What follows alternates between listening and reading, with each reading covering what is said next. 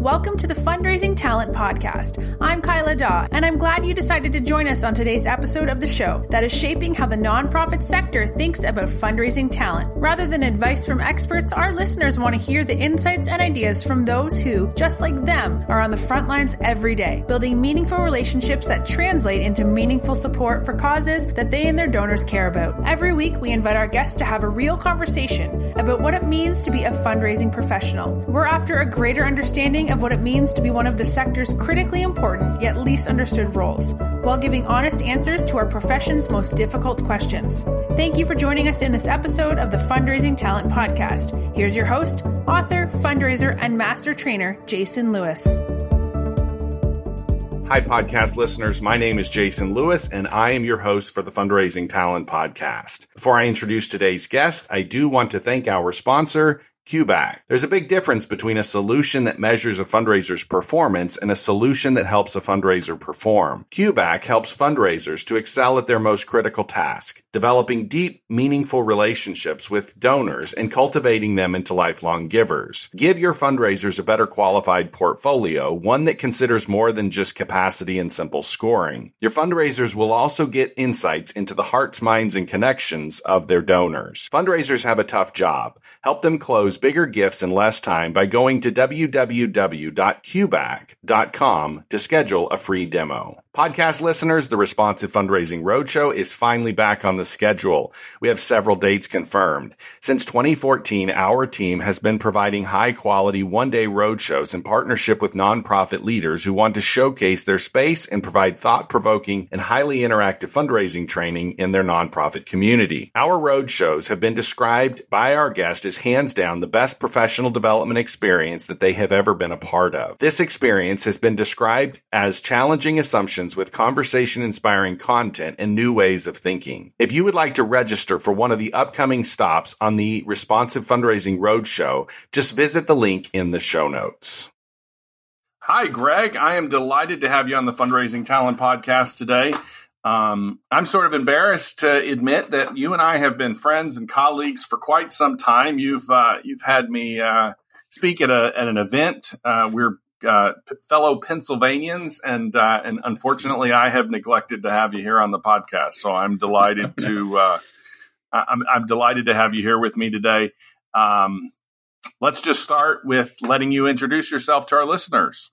Sure. Well, thank you very much. It's great to be here today. It's uh, it's awesome to finally do that. I know we've been chatting about it for uh, probably longer than either of us would ever like to admit, and uh, so it's great to be here.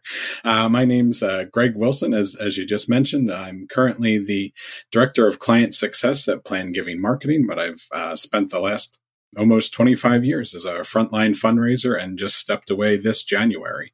Uh, so it's um, kind of fun to change my role a little bit and to uh, once again try to focus on plan giving as, as much as possible. Okay, Greg. So I haven't, I don't think I've had a guest where we've ever sort of kicked the conversation off this way, but it, it since you and I are both in Pennsylvania, there's lots of things, um, there's lots of ways you could sort of describe what it's like to be in Pennsylvania. Of course, there's, you know, there's the food and, um, there's sort of having these two big bookend you know cities with this big central central Pennsylvania sort of reality and what all that means. Um, Greg, you're from Pennsylvania. What does it mean to raise money in Pennsylvania? Uh, I don't. I, I would say my quick and easy answer is at some level it's probably the same as raising uh, everywhere money else. any any, anywhere else. Um, yeah, I've, I've, done a fair amount of national travel for uh, with two organizations and securing gifts from uh, alumni spread across the the U.S. And I, I, would say that part's relatively the same no matter where you go. But um, I, I, would say on on the other side that we're a um, a uh, ask a lot of questions kind of uh, state. There's there's typically a lot of um, uh, rigor and uh, and a lot of answers you need to provide ahead of time before somebody's really ready to fully commit. Um, that might be the only asterisk that I'd put on there. Um, for as uh, welcoming as we we might sometimes be portrayed, um, Pennsylvania uh, is is has has a lot of questions a lot of times. Well, or maybe and, it's just where I've worked. Well, and and you're raising money. You've uh, uh, you've raised money in what we know here in Pennsylvania is what's called the Lehigh Valley, which is sort of this valley that sits between between the you know what what most people know to be Philadelphia and the say the Poconos. Um, what does fundraising look like up there in your part of the state? Say the last couple of years um, during the pandemic. Uh, I I would say that um, the the Lehigh Valley has been incredibly generous throughout the entire pandemic. Um, yeah, but um, and I'd, I'd say it, it, has mirrored what I've read about uh, what's in the the rest of the country. Is that as much as people have been generous, they've also been very specific. That you know they wanted okay. to go to support. Um, you know, frontline healthcare workers. They wanted to, you know, just cover this particular area. Um, you know, there there was still some um, sort of general support that was out there. I know our uh, the United Way of Greater Lehigh Valley is very strong and has been doing quite well throughout all of this. But um, from what I saw individually, it was it was uh, a lot of uh, directed type giving, or people saying like, "Okay, I want this to go here to support that." Yeah, my children were uh, two of my four children were born at St. Luke's. Uh, okay. So we, uh, yeah, we have uh, we have a great deal of appreciation some, for the Lehigh Valley. Yeah, yeah, yeah. So, yeah, so we we were up in uh, Greg. I, you might, I'm sure I've shared this with you at some point or another, but uh, we were up in the Poconos working on a building campaign uh, for a camp ministry, uh, okay. and that's um, let's see, Jack and and Christina are uh, 18. They're 16 and 18 this year, and uh, and so they sort of they sort of bookend that time that we spent uh, up there in the in the Lehigh Valley and the um, in the Poconos. So we sort of um, you certainly certainly know the area. Greg, we uh, we ask our guests to come on here with a big idea or bold opinion. We don't necessarily know what that big idea or bold opinion is going to be, um, and uh, we've been doing this for 300 plus episodes, and it's uh, wow. it's worked out pretty well. So, what do you got for us today? Sure. Uh, my mine's one that I've talked about a lot. So uh, anybody that's had the um, whether pleasure or our, uh, or or displeasure of spending some time with me at breakfast or lunch, uh, or or listen to any of my presentations, I I just think that in 20 years or or sometime less than that there's actually going to be a huge gulf between nonprofits that actually like have strong financial resources and those that don't um, and i yeah. really think that that have or have not situation is going to come down to whether or not an organization has a strong plan giving program. Uh, I just see there's too many things out there, too many different like indicators that are falling into place that um, makes me pretty nervous for a lot of organizations that don't don't have any type of plan giving program, whether it's as simple as a bequest type program or whether they have anything more complicated that you'll see at like a lot of the Ivies, but just any type of plan giving program needs to be in place and it's that you know they're starting to run out of like oh i'll get to that tomorrow's kind of deal before there just won't be anything left kind of deal so you know in in my opinion a lot of this has some some real basis on um, generational trends. You know, yeah. We have this huge wave that everybody talks about, and it's that generational uh, wealth transfer that's going to happen with the the boomers, which I think that that's true, but I think it's also a huge mindset change between boomers and millennials. And then just even sheer numbers that there's like 20 million more boomers than there are millennials. So you're decreasing your, your, your uh, total ability to, to secure any type of deferred gift. Um, by uh, you're decreasing that number by about 20 million not to mention like just some of the sort of big picture um, demographic differences between um, baby boomers and the millennials um, which i can like sort of go on to ad nauseum yeah. for, for quite so, some time So we, yeah, I, I, I, totally, I totally get where you're going, but um, I'm interested to to sort of hear you sort of break that down because I, um, are we talking about organizations that do or do not have the sort of the wherewithal, the knowledge, the sort of the technical expertise? Are we talking about organizations that don't have the donor, sort of the access to the to that particular donor? Or, or are we talking about something else? Or my guess is we're talking about all those things. Yeah, talk, talking a little bit about all those things, and really it will come down to I think every nonprofit organization has the ability to have a plan giving program and yeah. has the donors for a plan giving program. It's just whether or not that nonprofit ever sort of puts that little sign out in the window and says, Hey, we accept gifts like this. Um, and then celebrates donors and reassures them that, oh, okay, people like me can make gifts like this. You know, I, I think that's really the biggest point. I don't think most nonprofits in the world, or at least in, in the US, don't necessarily need a complicated plan giving program. It's really just focused on any type of bequest type gifts, beneficiary designations, um, and and really that's not anything that somebody needs some technical knowledge for. Um, you know, I, I was kind of laughing as I was thinking about our, our conversation today and, you know, to, to toss the softball back to you, like I really look at plan giving as the ultimate third lane of fundraising. Like it's all just about you need to still be able to develop relationships with people. And if you don't develop relationships with people, they're not going to trust you enough to ever consider leaving your organization in their will. And if you don't also let them know that, hey, we accept gifts like this, they're not going to ever think about including you know your organization in their will kind of deal. Um, and it just i think in my opinion and from what i've seen and the work that i do like it starts as early as that. Like that's all you need to do. It doesn't need to be anything technical. You don't need and i'm a bad example about this you don't need more letters after your name than you have in your name. Like it's just all about you know sort of the basics of, of, of focusing on that third lane in fundraising and and really getting to know your donors and matching them up with things and and building that relationship.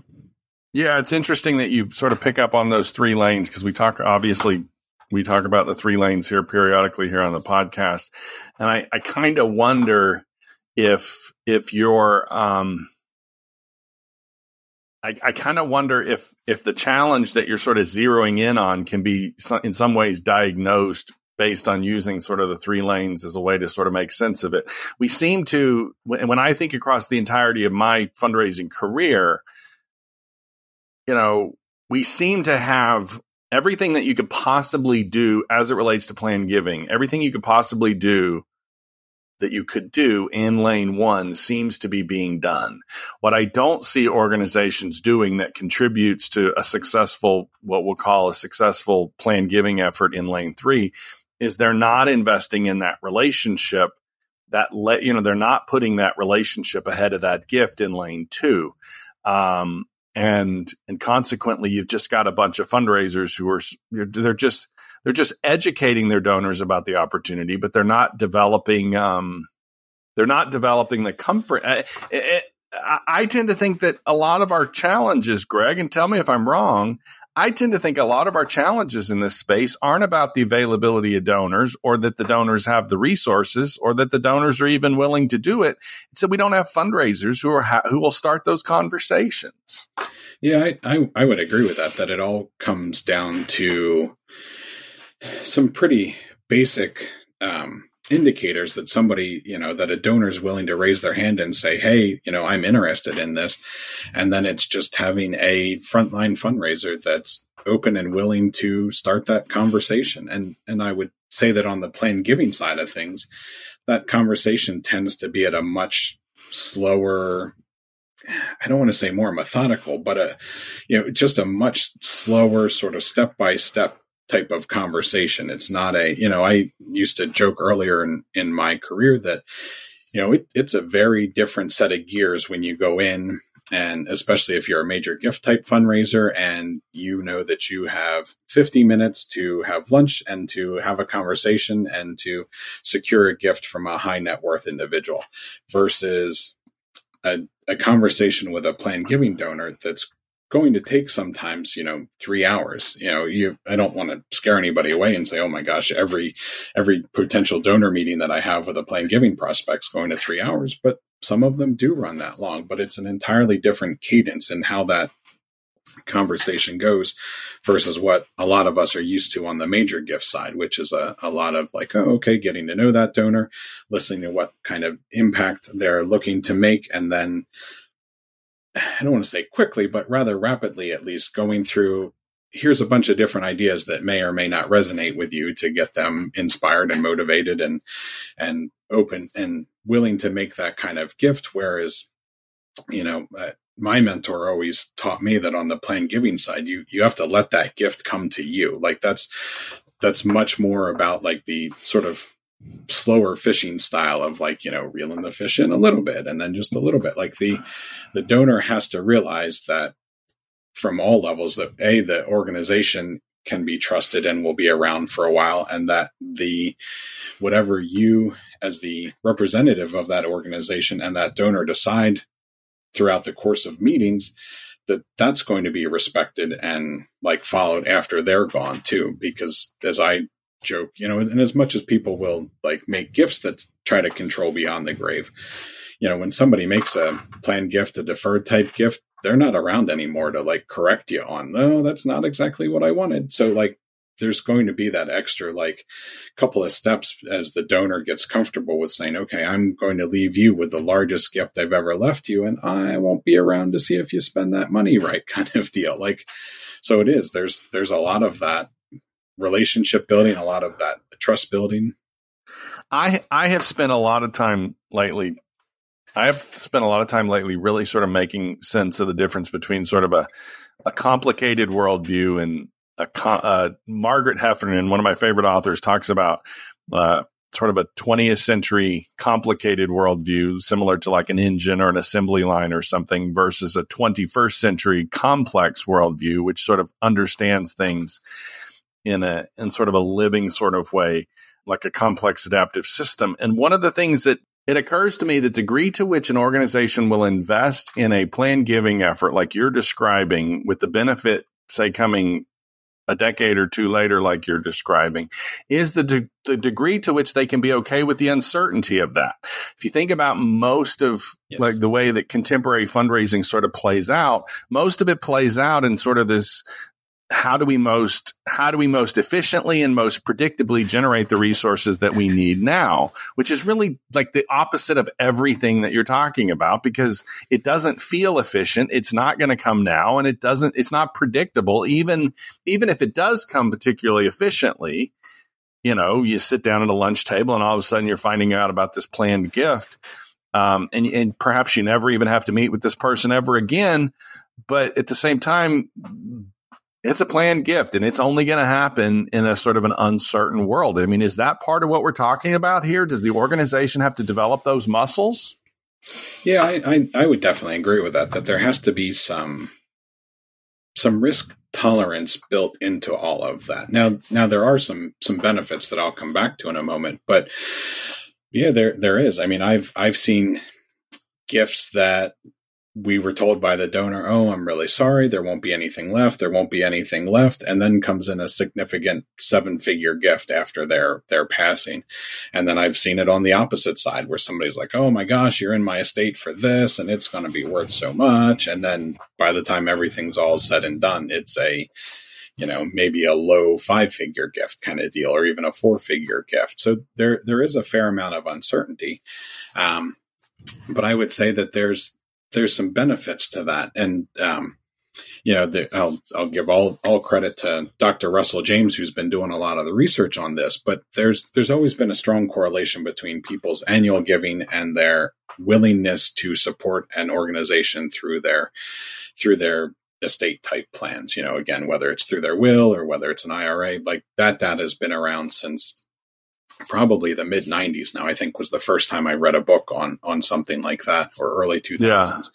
but what dr james has been able to find is that there's actually a significant increase in annual giving once somebody has indicated that they're they've included your organization in their estate plans. So it actually can help your current you know fundraising operations today. Can strengthen your annual fund if you're willing to again put the sign out there and say hey we're open for for plan giving business. We're open to uh, accepting these kinds of gifts. And i believe that he said that the an, an individual's annual giving can increase by as much as 30% once they've indicated um, that they've included your organization in their estate plan. So so there is some sort of baked in positivity to to that uncertainty at the end. Um, and I I just also think too on the planned giving side, you've if you're not out there fishing, you're never going to collect those sort of large scale gifts. And it's it's also a, a, flywheel effect too. Like I'm a huge Jim Collins fans and fan, and like the whole theory yeah. of a flywheel and and planned giving is a lot of that. That it can literally build up for an organization and become a, a baseline of fundraising if you spend all of that time in in sort of preparing it and, and for building that foundation it'll it'll pay you back on the you know in the end as far as like if you can just get that both marketing and messaging out of like hey we're open for um, again for business and in accepting gifts like this that um, helping your donors to identify that oh like people like me do make gifts like this in support of this organization that then as those two factors sort of like just keep building on one another and building on one another then you start to pull in like a, a I guess it creates more of a gravitational pull where people are then a lot more open to saying oh okay this isn't an oddball thing because you know I'll, I'll take another step back like when you go to the estate attorney and worry about like oh how are my assets going to be divvied up when i when i die? That estate attorney 99 times out of a 100 isn't going to say oh well have you considered your church? Have you considered the nonprofit you like? They usually just ask you okay how many children do you have? Uh, do you have nieces and nephews? Like what's the division out through your family? And then there's some consideration about um, tax avoidance. And for most individuals, um, the way that they've reset the estate uh, levels, like you don't have to specifically worry about, oh, my overall estate isn't worth enough to be taxed. So that doesn't come up in a conversation of like, oh, hey, have you ever considered leaving your college in your will or the, um, you know, animal shelter down the road in your will? Like that just hasn't come up. So you have to get up and over that speed bump first. And then, um, help people to realize, oh, okay, like this isn't uncommon for me to do something like that. And then that's that flywheel effect. The more you can do that, the more you can get it out there, the more to paint that picture, the more people start thinking, oh, okay, I, I can do this. And people like me do make gifts like this. And it starts focusing then even more, which gets more exciting on impact rather than just on tax avoidance, which a lot of times is the first reason that somebody raises their hand and is like, oh, I might be interested in making a deferred gift because you know, this whatever appreciated asset is going to like cost my heirs a whole lot of money if I pass it down to them. Um, so it's is, just it, it, Greg is part of so p- part of my part of my evolving theory on how we can get fundraising right and let's say we're re- we're reaching out into the future like you're suggesting we're all going to some of us are going to be in trouble and some of us are going to be doing perfectly fine in a couple of decades and, and if we line it up with these three lanes that I'm re- consistently talking about, is part of the predicament that I think we get into in fundraising is is that lane one fundraising is very much based on low expectations of the relationship, which means neither side of the exchange has high expectations of what the other one on the other side of the exchange is going to be doing. And as we move inward towards the second and the third lane, the expectations that both those both sides of the relationship have for the other one start to increase. And what I have started to wonder when I think about what the future of lane one even is, and I'm kind of interested in how you would sort of does the does the planned giving conversation hinge on this is what i'm asking does the planned giving conversation hinge on the idea that that those on both sides of the exchange both sides of the relationship have to sort of have come to a place where they have high expectations of the other yeah, I, I, I not would. of the not of the gift necessarily. Yeah, I'm not yeah. talking about the amount of the gift. I'm talking about kind of like the relationship that sort of exists between you and I. Can, can, can, do do we get to the place where we say, okay, I've got high expectations of Greg, Jason has high expectations of me, back, back and forth. Does that become the place that makes for really good planned gift conversations? Yeah, I it, it's kind of interesting. I've never thought about it that way, but that would even make sense back to the um, you know you you can have a a very um, strong lane one i'll call it direct mail kind of yeah. um, fundraising program that can actually jump right to a lane Yes. three plan giving program if that that trust and those expectations are both there. developed and and you know mu- mutually agreeable i guess. You know so the relationship has still been developed. It, it's not a transactional direct mail program. It's i guess a relationship which might even skip it up into a lane to it at that point. But but i i would agree with that that it's huge. It, it is. It's totally based on you know if i even from that initial again direct mail whether it's you know USPS the way that I think of direct mail or like direct mail through email or social media it is there is that expectation like oh if I make this gift I'm going to see some type of results back from making that gift. And then same thing the expectation from the nonprofit side is going to be hey you know we we made this difference that you asked us to make through your gift and now we're going to bring it back to you and say hey well will you support the next you know difference making that we're working on? So See, I, yeah, I would see, really agree with that. That's pretty cool So, so okay, I, let's just let's just sort of sit on that for a minute. I don't think so. I, I yes, I have watched this. You and I have very similar sort of career story. We've both been in this space about the same length of time, and we're both very familiar with the way that we educate our donors, oftentimes with lane one activity, about the planned giving opportunities. We know how that works. Well, what I don't think that we've done is, is I don't think, and this is on the, I think the onus of, of, of where we're going here is on the fundraiser. I don't think that the fundraiser has been convinced to have high expectations of those relationships that are receiving those appeals, for example. So if you're sending those, you, let's say you're sending that, that, you know, leave us in your will sort of uh, thing, putting in their mailbox. You have to have a fundraiser who's sending that out who says the people that get that, I have high expectations of. So therefore, when they pick up the phone and say, Mrs. Smith, can we get together? You know, can we meet at the local diner and talk about what you got in your got in the mailbox last week? Um, I don't think our expectations are high enough of those. The fundraiser, I don't think the fundraiser has high expectation, has high enough expectations of the donor. Does that make Yeah. sense?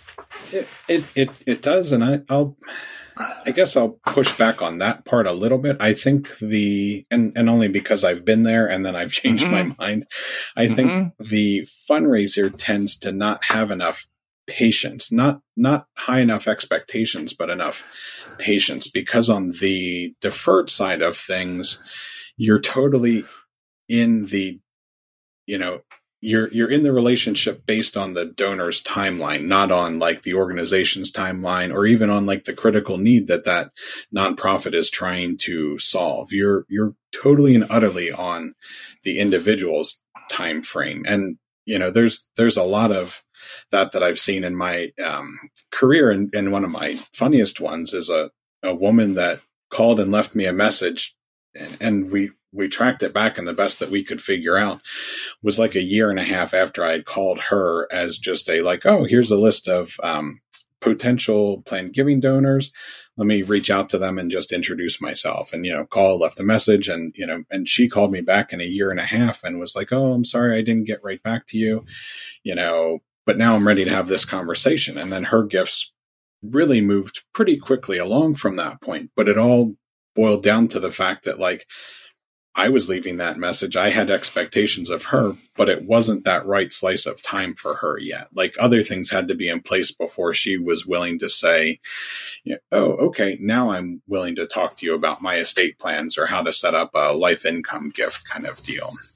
You know, and I think so I, I think it's that point in time, and I, I think it's also keeps coming back to what we've sort of started some of this conversation with is is that trust as well because like that has to be you know the, the the donor has to fully trust not just the organization but also has to trust the um that the fundraiser is that representative of the organization and they are um who they say they are kind of deal. I, I tell this story often because it's something that we recommend at, at Plan Giving Marketing is that the plan giving officer or whoever is responsible for for that type of fundraising at an organization whether it's the executive director a director of development that you have to put your photo on the marketing material that you're sending out you know it doesn't have to be big you yeah. don't have to worry about being embarrassed by it but you have to build that trust with the donor so that they're willing to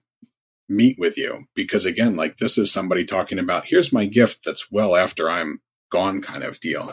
Let me make sure who I'm meeting with is really who I'm supposed to be meeting with. And I always tell the stories, and it's it's somewhat prototypical of the, um, you know, very senior aged um, woman that comes out and would meet with me at like a you know we'll, we'll make some regional references here at a, at a New Jersey diner because there's six cajillion diners in, in New Jersey and see them walking into there and like looking down at the marketing piece that I see that they brought with them and then like looking up and scanning the, the waiting area and then looking down at the photo again and then scanning the, the waiting area. And I saw that pretty frequently throughout my, my time in, in roles like that, that they wanted that comfort level. They wanted that trust to say, okay, I, I trust the organization enough to say yes to this meeting, but now I want to see, and, and maybe it's more that expectation. Now I want the expectation of who I'm going to meet with really is this real representative of this organization that I trust kind of deal.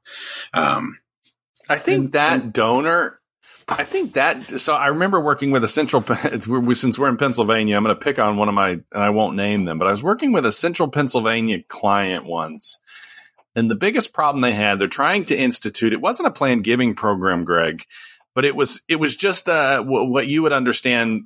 It was a what a, it was a lane to high donor and higher donor engagement sort of program to start having meaningful conversations with their donors.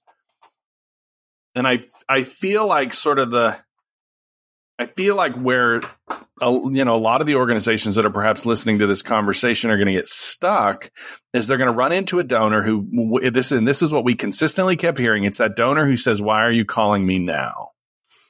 Right? So they've they've gotten the they've gotten all the education that they need that you could possibly ever and they perhaps have gotten that education for years if not decades. Um they're potential, their capability, their willingness even is there. Um, and they might even be doing it with other organizations. They might even be, you know, making bequests with other organizations. But what we kept running into, and I've, I, this again, I'm referring to a particular client that I worked with for a while here in central Pennsylvania. Why are you calling me now? That was the, that was a problem.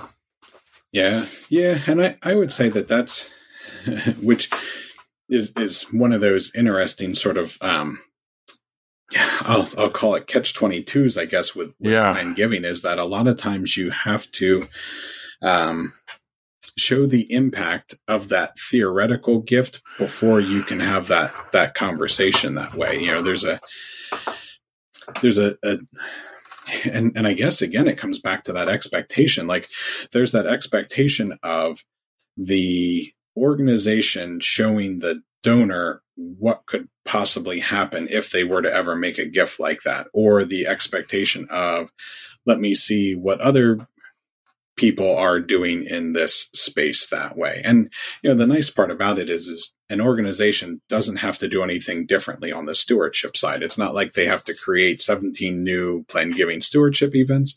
Um, I've done a lot of just piggy, piggybacking plan giving stewardship on other events that were already occurring so that the plan giving donors could see what was going on at the organization. They just felt like they were a part of it.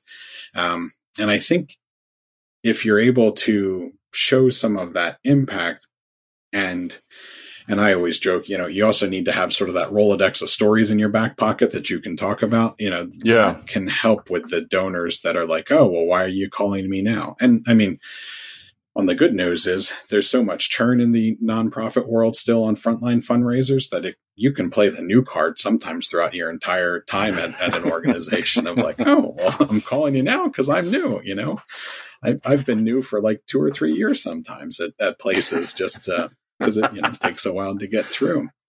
you know, and even going back to um, the expectations. I I actually jotted that down because I have it's it's really started to like set my stirring yeah my, huh? my brain going here. Yeah, because it's and and I would say too like trying to peel back some of the um, myths about plan giving that you have to be this like super technical expert and know everything and and again i'll pick on myself i've been through um, a lot of those classes i've gone through that and yeah, there's there's not an expectation from donors that you as a gift officer is going to know the answer every time they toss something out to you. I think that's a really big thing that trips up most fundraisers of like ever broaching the plan giving you know bubble kind of deal. Like they'll come up close to it but they won't ever stick their finger through that like big soap bubble because they're like oh this donor is going to ask me something and i won't know the answer. And i i don't think that's the expectation of the donor. I think the donor just has an expectation that we as a as, as somebody who's a part of that relationship is going to take it seriously to go find that answer you know that and that we can can and will report back to that donor of like okay this is what i you know i talked to this attorney or i talked to a financial advisor or you know in some cases here's the irs publication that says what you can and can't do. I don't i don't think donors have the expectation that we're going to you know just rattle off like oh well what's the you know what kind of you know life income gift will it get structured if I do a shark fin CRUT or something like that? Like, no, like they're not asking. Like they're usually more of like, oh well, how is this going to impact the organization, and how might this impact my kids or my nieces and nephews? And like, they're not grilling you on like, oh well, what's the IRS discount rate for this month? Like, there's there's an expectation that you can find that answer, but not an expectation that you're going to like just rattle that off like crazy kind of deal. You know, it's, I think that's again. It, it, it's it's interesting, Greg, to see you sort of uh, that that that the notion of high expectations is sort of a is a helpful a helpful thought because I think as I'm thinking about sort of my uh, evolving critique on what what, what and why contemporary practices sort of let a lot of organizations down. I think it's because we start these relationships like consumer relationships that are oftentimes conditioned on low expectations. And so it's kind of like my relationship with Walmart or McDonald's. My expectations, their expectations of me are very, very low. And I think that's part of the problem that we're running into now. And I think if you think about the organizations that you're forecasting are going to have a going back to your initial uh, uh, suggestion that you know a decade or two out we're going to have a lot of problems it's the ones that can kind of let go of this culture of low expectations of both the fun you know both sides of the relationship um yeah. and ultimately if you think about I'm guessing this is what I guess we could sort of wrap up on this question. Greg, when you think about the programs that you've been a part of or that you've consulted with, the ones that ultimately sort of thrived, planned giving programs that thrive, am I right to say that they were built on high expectations of those on both sides of the relationship? You're going to have high expectations of the fundraiser, and you sure as hell are going to have high expectations of the donor, or it's probably not going to work out. Yeah, yeah, I, I, I would definitely agree with that. That there's that, and and it's and and the other part that I'll sort of add into that is it's mutually defined expectations. So it's not expectations on either side in a vacuum. And I think that's probably some of the part that I I've always liked best about plan giving is that it's a it's a conversation to define those expectations of like, oh, okay, you're yeah. interested in making an impact that's that large. Okay. Now your expectation is of me that I'm going to help you figure out how to structure this so it makes sense every way. Like whether it's, you know, through the organization, through your other plans. But I would really agree with that. And then, you know, because it's really funny too as as again i keep thinking about this then that has frequently set the stage for larger outright gifts because we've defined expectations and there's that trust level of like okay my expectation that i need to do this and then the organization is going to do that and you know vice versa from the fundraising and organizational point of view back to that that donor that then the donor is in such a sort of comfortable trust trusting space that then they start to go, oh, well, okay, that worked out pretty well. Like I'm comfortable with this relationship. We talk through it all. We we determine some, you know, mutually agreeable sort of, you know, relationship here. I'm I'm willing to to throw more into that relationship now. Like I would I've always talked about it as, you know, not quite as your lanes, but like as a sort of circle train track that you have the annual fund, the major gift, and planned giving. And yeah. a donor can start at any one of those three train straight stations and just kind of like drive around those three frequently. But I would agree that it, the frequency that they're willing to go from station to station or the speed at which they do comes back to those expectations and that that relationship that's been built because everybody has followed through on their expectations like again like i i think that's pretty neat and that helps explain some of the other like you know donor conversations that I still think about. Like, oh, okay, well, why did that one work so well? The, the, you know go back to the relation so the, go back to the relationship that I have with Walmart or McDonald's because the relationships are so low because the expectations are so low we don't have to be explicit because I mean yeah. what's the what what what disappoint what what possible disappointment could I really you know, involve myself here is probably the logic that is working in in my favor and in McDonald's favor as I drive through that drive through. The worst thing that can happen is I can get a really bad cheeseburger or something. Um, and I think I think fund, and that's just what we get from the marketplace. That's what consumerism is, and I think that's what ultimately sort of lets us all down. Um, and and it's interesting to hear use the language of sort of this this sort of this explicitness. Yes, that's what plan giving requires. It requires that's even some of the language I use in my own coaching is you kind of you get the fundraiser and the donor at the lunch table and you you put your cards on the table. You're acknowledging the fact of what's going on here, which yes. is really what you're talking about. You know, whether we're having a plan giving conversation or not. Greg, we're going to we lose our listeners at about 45 minutes in and I don't want to miss the opportunity for you to be able to uh, somebody's probably listening to this conversation, they're interested in reaching out to you. I know that you work with organizations and their plan giving efforts. Um, tell us a little bit about how people find you and then I always like to sort of couch that question with who do you want to hear from?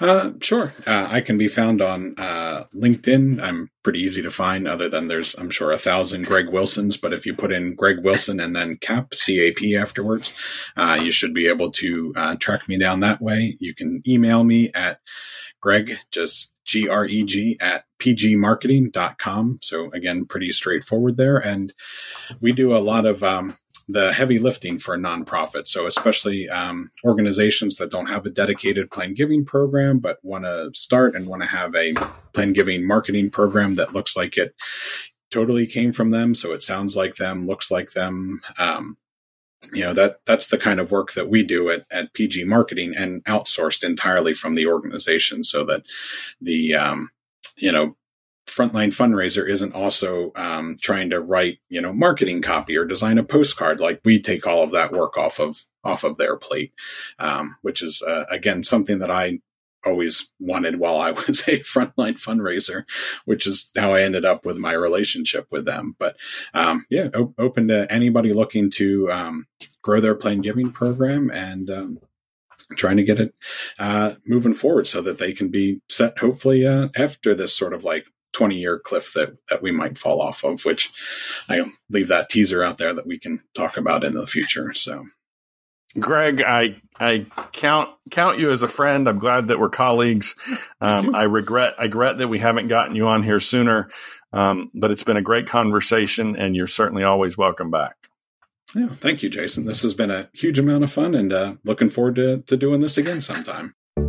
Have you read the book that nonprofit leaders and fundraising professionals alike are calling a must read? In this pocket manifesto for today's fundraising professional, Jason deconstructs why many of us find ourselves working for organizations where we cannot accomplish our goals. These same organizations are notorious for rapid turnover and high donor attrition. To avoid this all too familiar path, Jason offers direction from those who want to be recognized and admired for their work. The war for fundraising talent challenges our ingrained beliefs and assumptions about how effective fundraising really works, and it questions the prevailing wisdom hiring decisions and donor behavior. Published by Gatekeepers Press, The War for Fundraising Talent is now available on Amazon and other major retailers. We want to thank you for listening to today's episode of the Fundraising Talent Podcast. We hope you enjoyed today's show and hope you will come back for next week's interview, where we will discuss with those on the front line who are defining what it means to be a fundraising professional. If you'd like to be a guest on the Fundraising Talent Podcast, visit our Facebook page or email Jason at jason at lewisfundraising.com. In your email, be sure to tell us about where you work and why you believe you would be a great addition to the upcoming lineup. Thank you again for joining us today, and we look forward to you being a part of the continuing conversation as we shape how the nonprofit sector thinks about fundraising talent.